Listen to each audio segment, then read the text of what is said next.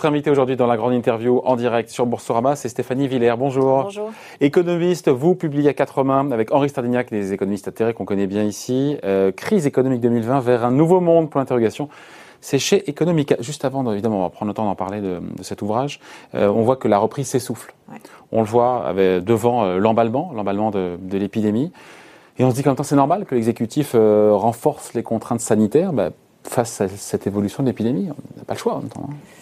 Bah oui, oui, c'est. C'est pas d'économie comme question, ça, mais. Euh... Non, non, mais c'était effectivement une contrainte euh, qui euh, qui pouvait euh, nous nous faire revoir nos prévisions de croissance. Hein. Mm. Effectivement, si l'épidémie repartait, ouais. et on y est. Voilà, on y est avec bah, la résurgence de nouvelles mesures pour endiguer l'épidémie. Il faut savoir que les contraintes sanitaires s'opposent hein, aux, aux, contraintes économiques. C'est-à-dire que, un point de vue sanitaire, il faut se montrer ultra flexible. C'est-à-dire lorsque l'épidémie progresse, il faudrait capable de, effectivement de, de, fermer du jour au lendemain euh, les endroits où euh, l'épidémie se propage, mais euh, on voit bien que bah, en ce qui concerne les bars, les restaurants, c'est un coût économique qui est colossal.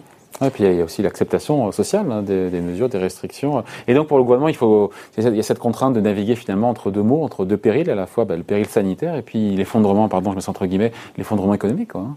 Voilà, c'est euh, un, faut trouver euh, un, un, juste milieu. Bon, après, on voit bien que l'idée d'un reconfinement total non, euh, euh, ne gagne pas, euh, notamment les esprits du point de vue politique, parce que le, le, on a vu ce que coûtait huit semaines de, de confinement sur mmh. l'économie globale. Hein. Ouais, 840 000 emplois détruits. Voilà, c'est ça, c'est à peu près Mais ça. des vies sauvées. Euh, oui, voilà. Mais avec, si vous voulez, les huit semaines de, de, confinement qui ont permis effectivement de, de sauver des vies, euh, on va, va, vont mettre, ça, ça, va mettre un temps euh, de dingue pour retrouver euh, les niveaux d'avant crise. C'est-à-dire, on va mettre à peu près euh, en, entre un à deux ans pour retrouver ces niveaux-là. Donc, c'est quand même cher payé la crise enfin, sanitaire. Un ou deux ans, c'était avant cette, cette, ce rebond épidémique qui arrive plus vite que prévu. Hein. Mais autant, pour le coup, si on parle des mesures d'aide d'urgence du printemps, elles ont fait à l'époque euh, l'unanimité. Il y avait peu de gens qui, euh, qui étaient contre. Autant là, le, plan de relance se cristallise et concentre beaucoup de, de critiques en se disant qu'il y, y, avait mieux à, mieux à, faire pour soutenir justement cette rentrée de l'économie. Et en même temps, on se dit que, je l'évoque tous les jours, mais c'est vrai qu'on se dit qu'est-ce que ça sert à quelque chose de donner de l'argent aux ménages, aux chefs d'entreprise, s'ils sont prudents, s'ils sont attentifs, s'ils n'ont pas envie de consommer ni d'investir? Bah, c'est toute la question. Hein. C'est euh, donner euh, envie et euh, en fait c'est un plutôt. Au départ c'était un plan de, de, relance de la confiance. Hein. C'est pas, on manque pas finalement de moyens hein, comme. Euh, vous l'avez mentionné judicieusement, on a, à la, on a à la fois beaucoup d'épargne, hein, l'épargne a explosé, donc euh, mais c'est euh, jusqu'à quel niveau en fait de d'économie mis de côté les ménages vont se dire que bah, finalement euh, ils vont pouvoir retourner dans euh, leur euh, leur consommation habituelle. On n'est pas on n'a toujours pas retrouvé des, des consommations d'avant crise, sauf pendant cette période d'été qui était euphorique, hein, ouais. où tout était un peu ouvert et, et, permis. Hein. Voilà, c'était ouais. la, la, la, parenthèse idéale en, en termes économiques, parce qu'on a vu par exemple le secteur du tourisme euh, s'en est extrêmement bien sorti. Hein. Il a retrouvé exactement les mêmes niveaux que euh, sur l'été 2019, avec euh, bah, des touristes en moins, parce qu'il y avait tous les étrangers qui étaient qui étaient pas là. Mais les Français ont été au rendez-vous et ont consommé davantage pendant cette période. Ouais. Est-ce qu'il est à côté de la plaque justement, ce plan de relance, ou pas du tout? Avec, enfin, avec cette nouvelle, du fait de cette nouvelle donne sanitaire?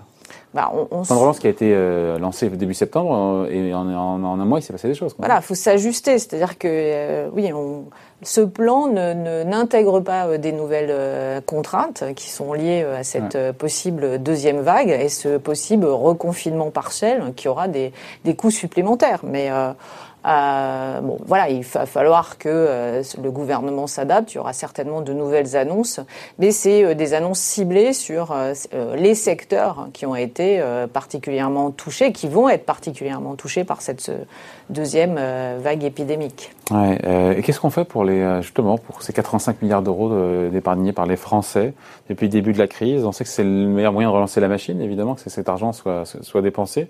Après, vu le contexte, on comprend que les Français qu'on soit prudents tourne tous prudents. Qu'est-ce qu'on fait? Il y a, il y a une solution il faut côté... juste attendre que non, amélioration a... sur le front, encore une fois, de l'épidémie, on n'y est pas là pour le coup. Donc, euh...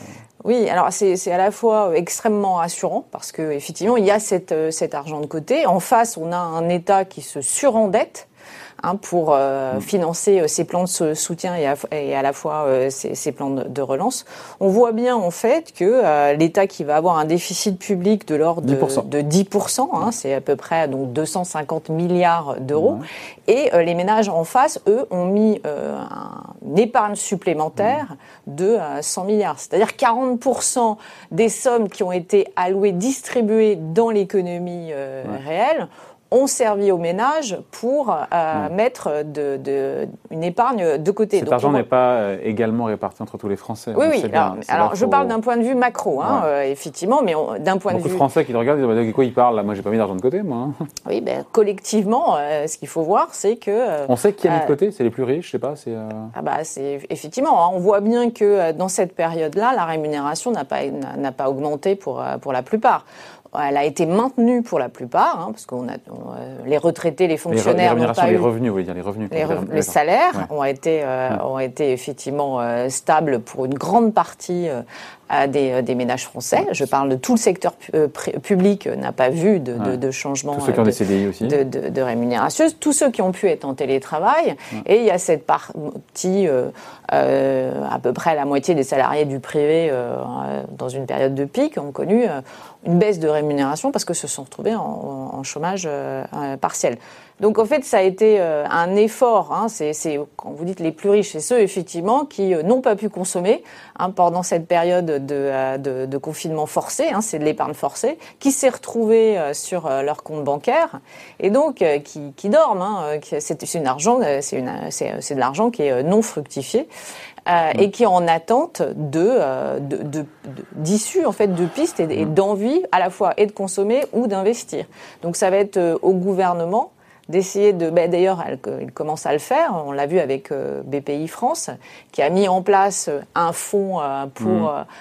les, les, PME où les particuliers vont pouvoir mettre 5, 000 euros minimum pour vous en investir. Pensez quoi? On va en parler demain dans l'émission France Sujet là-dessus. Vous en pensez quoi d'ailleurs ah bah c'est une, une, une, extrêmement euh, bonne idée parce que euh, jusqu'à présent, en fait, euh, bon, déjà les, les, les, les 100 milliards d'euros, c'est la partie visible de l'épargne totale des Français. Il faut savoir qu'au total, hein, les, les, Français ont mis de côté 5 000 milliards d'euros hein, en, en, épargne financière, hein, hors, mmh. et, hors immobilier. Donc, et ces sommes aux, euh, aux, trois quarts, je vous apprends rien, euh, dorment à la fois sur les comptes bancaires ou euh, dans de l'épargne réglementée. Mm. Euh, donc ne va pas directement dans le financement de l'économie, à travers le financement des entreprises. Mm. Donc lorsqu'il faut relancer la machine, Hein, lorsque les, euh, les, les, entreprises se retrouvent dans une situation euh, assez euh, désastreuse puisqu'elles n'ont pas de visibilité sur leur carnet de commandes. pour autant, la croissance ne va pas s'arrêter. Hein, on va pouvoir petit à petit la retrouver avec des nouveaux projets. Il y a, des, effectivement des secteurs qui ont le, le vent en poupe. Euh, notamment à travers la, transition euh, écologique, mais aussi on a pris du retard dans le numérique. Donc on a encore beaucoup à faire. Donc face à ça, il y a effectivement euh, de l'argent, des économies, de l'épargne de France, des Français qui est mis de côté et qui pourrait en fait être réinvesti de manière plus efficace à la fois pour. Mais qu'est-ce qui vaut mieux? Il faut que ce soit réinvesti dans l'économie au travers du financement des PME, effectivement, ou qu'il soit carrément consommé et dépensé en service du, au quotidien, chez le coiffeur, au restaurant eh ben, Qu'est-ce qui est mieux pour l'économie? bah, Les deux. En fait, il faut, euh, à court terme, euh, de, de, manière, l'intérêt immédiat, c'est de consommer, hein, ben, que, bien évidemment. Euh, mais euh, à, plus long terme, c'est euh, assurer ses propres emplois en finançant une partie des, des PME. c'est tout. C'est en fait. ça a été jusqu'à présent un vœu pieux. Hein. On sait très bien que l'épargne des, des, Français est majoritairement orientée vers le financement de, de la dette publique. Aujourd'hui, en fait, il y a eu un basculement hein, du, du, pouvoir économique. Comme je vous disais, l'État a préféré à financer, euh, donner de l'argent aux ménages en disant vous allez consommer. Mais ceux-là ne veulent, enfin, et, non, ils ne veulent pas consommer. Alors il y a la deuxième option, c'est maintenant vous allez pouvoir euh, investir. Enfin, ils vont essayer de tenter de stimuler euh, cette épargne pour qu'elle soit fléchée vers euh, l'investissement auprès des, des euh, pour soutenir euh, les entreprises. J'aurais dû commencer par ça, Stéphanie Villers. Pourquoi avoir coécrit quelqu'un qui pense comme radicalement différemment de vous. Hein. Voilà, on connaît, hein, Henri, hein. Non, parce qu'en fait, on critique souvent les économistes en faisant, enfin, en disant que finalement les économistes, ça, ça sert pas à grand chose. En tout cas, ça fait de très mauvaises prévisions. Et en fait, je pense que l'intérêt de, Oh, c'est pas faux hein, sur les prévisions. de- mais oui, mais justement, un économiste qui sait euh, son apport, ce qu'il sait bien faire, c'est analyser des situations. Or là, on est dans une situation qui est totalement inédite. Ça nous Mm. est jamais arrivé dans l'histoire de l'humanité qu'on mette en pause l'économie pour sauver Mm. des, des- des vies. Alors, on, on avait effectivement, on était en train de, de- de le vivre. On était au au cœur Mm. même de cette situation qui, est, qui sera totalement historique et je pense qui va être étudiée pendant euh, des années et des décennies. Ça sera euh, finalement un repère, ce Covid, puisque ça nous oblige à revoir notre modèle. Alors, il était intéressant en fait de prendre On deux. revoit notre modèle On va devoir où alors, où- alors, Ah, ah, là c'est là- oui, il y a débat. mais, mais, euh, a priori ça, euh, la première chose qui nous vient à l'esprit, c'est que après, euh, il faut re- redistribuer les cartes et puis euh, ça a mis cette, cette crise a mis en exergue énormément de dysfonctionnements dans notre système libéral. Pré-Covid. Pré-Covid. Il y a eu des effectivement tout ce qui est Dans les déséquilibres pré-Covid. Oui, oui, oui, absolument. Ouais. Ça a amplifié ou euh, ça a mis euh, de manière plus prégnante. euh, euh, bah, euh, bah, le- le- la, la mondialisation est devenue euh, un sujet qui euh, phare et les, les désastres de la mondialisation, on l'a bien vu à travers les masques. hein. On se retrouvait à être dépendant, nous, la sixième puissance mondiale, à être dépendant du, du fabricant chinois. Ouais, mais quel est le lien en fait, nous dans a- le fait qu'on n'ait pas de masque et la mondialisation? La mondialisation, c'est peut-être parce qu'il y a une, impréparation du pouvoir en place à commander et avoir en priorité des masques. Quel rapport avec la mondialisation, avec la Bah, globalisation, avec le la, mondialis- capitalisme la mondialisation, c'est quoi En fait, c'est aller produire plus euh, moins, Moins cher, cher, pour ouais. permettre aux consommateurs d'avoir cet accès euh, au, euh, à tout type de produits. On est dans, une, dans, une consomma- dans un modèle de consommation de masse. Ouais. Hein, Il y a pas, il y a Mais qui plaît énormément. aux gens? Enfin, qui plaît aux gens, Jusqu'à présent, qui n'a globalement n'a pas, pas été vu des gens dans la rue dire Ah, mon iPhone, je veux le payer plus cher. Attention, oui, mais de plus en plus, en fait, on s'aperçoit quand même que ça a un coût, et notamment ça, ça introduit des, des dégâts euh, environnementaux. Et on voit c'est la nouvelle génération qui est en train de revenir là-dessus, en disant attendez, là, vous êtes en train de nous laisser une planète qui est de moins en moins habitable. Hein, on a vu à travers, c'est pas des, des euh, c'est pas des mouvements anodins, par exemple le- les mouvements de Greta Thunberg ou tous les jeunes le- les vendredis. euh, On a vu à travers les élections euh, régionales, mais aussi européennes, ce sont c'est les jeunes qui sont mobilisés pour euh, euh, pour donner euh, plus de, de- de poids euh, aux écologistes. Donc, on est obligé d'intégrer ces, ces, nouvelles données. On- effectivement, on a une tentation, hein, en fait, c'est peut-être un conflit intergénérationnel où les anciens auront une tentation de produire comme avant, pour consommer comme avant, hein, parce qu'effectivement, le, le vivre dans un pays où tout est moins cher, ça nous permet encore de satisfaire nos, nos- nos besoins. Euh, ensuite, on voit que quand même la génération voit les limites de ce système, puisque justement, à travers ce système d'ultra-mondialisation, eh bien, il y a euh, des dégâts écologiques qui sont euh, colossaux. Ouais, mais sans, sans Et- faire le lien pour autant en tirant la pelote jusqu'au Covid. Et je pense que Certains font le lien entre Ah, le- globalisation, capitalisme, mondialisation et, et Covid. J'avoue que je ne veux pas bien comprendre. Mais quand on voit que finalement il suffisait d'un, on voit que ceux qui étaient, qui avaient des masques, notamment euh, bah, les pays d'Asie, euh, eh bien ils se sont mieux sortis que nous pour la ils ont, gestion ils ont eu de, le SRAS. de, de- de Ils ont eu le. SRAS avant nous. Hein, Oui, oui, bah oui, Là, oui, vous y étiez à l'époque. Oui, moi j'étais effectivement à Hong Kong et Ouais. en fait ça a effectivement laissé directement des traces hein, de, euh, On est en 2003, 2004. On est en 2003. Et, euh, et à partir de ce moment-là, c'était effectivement, euh, les Chinois ont, ont pris l'habitude de porter les, ce, ce type de masque en hiver, notamment pour éviter de, bah, de, récupérer, de choper la grippe, des, des choses comme ça. Donc nous, nous mais maintenant ça y est, hein, on a, je pense qu'on a compris que euh, ça permettait euh, euh, de limiter les, les dégâts sanitaires. Donc peut-être petit à petit, on est collectivement, on a compris ça. On a vu aussi que bah, bah, au niveau euh, décisionnaire, eh ben, c'est, euh, il y a eu en France euh, des, des décisions qui n'ont pas été prises puisqu'on n'avait pas ce type de masque et qu'on dépendait de la production euh, chinoise pour pouvoir euh, se euh, pouvoir se protéger contre contre La ce dépendance, encore une fois, de bon nombre de produits de la Chine, au travers de la Chine et d'autres pays étrangers, c'est une chose. Encore une fois, faire le lien, j'insiste là-dessus, entre capitalisme, globalisation et Covid. Et, et- et pour moi, je vois pas le lien entre les deux. Même si les gens qui voyagent, le fait de voyager beaucoup, effectivement, ça répand, ça répand les, ça Bah, répand c'est ce qui virus. s'est passé. Mais ce qui c'est pas la passé. cause. C'est- C'est c'est un accélérateur. Non, de... mais c'est-à-dire c'est une prise de conscience. Ça ça mis- voilà, ça mis tous ces, comme je vous disais, tous ces dé- déséquilibres euh, en, en exergue. C'est-à-dire que euh, si on ne voulait pas euh, s'occuper de ce type de sujet et s'intéresser à ce type de sujet, si on va directement dans les supermarchés sans regarder euh, ce qu'on achète, euh, et si on continue comme ça, eh bien on risque encore de prendre, euh, d'avoir ce type de, de, de problématiques qui se renouvellent. Alors, mais et puis collectivement, on est d'accord pour dire qu'il serait opportun de, fait, de relocaliser euh, les, les, produits qu'on considère comme essentiels. Hein. C'est il y, a, y, a, cette démarche et ça c'est le Covid oui, qui l'a oui, déclenché oui, cette démarche. Il n'y avait pas cette cette idée euh, sous-jacente auparavant. Aujourd'hui, euh, parce que qui dit relocalisation dit des prix qui sont quand même qui vont être plus chers. Et auparavant, en fait, c'était quelque chose qui n'était pas euh, euh, perçu comme euh, plausible. Hein. On avait, euh, c'était la problématique du pouvoir d'achat. Je ne veux pas dire que la problématique du pouvoir d'achat va être mise de côté, mm. mais on va comprendre qu'il y a certains biens qui, oui. euh, qui, peuvent être produits localement et qui vont nous permettre de passer certaines situations mm. sans mettre l'économie à terre. Si l'économie n'est pas à terre, Stéphanie Villers, c'est aussi euh, grâce aux banques centrales, notamment euh, la BCE, la Fed, qui sont en mode open bar, on le dit régulièrement ici, création limitée de monnaie pour financer les dépenses des États de santé d'urgence.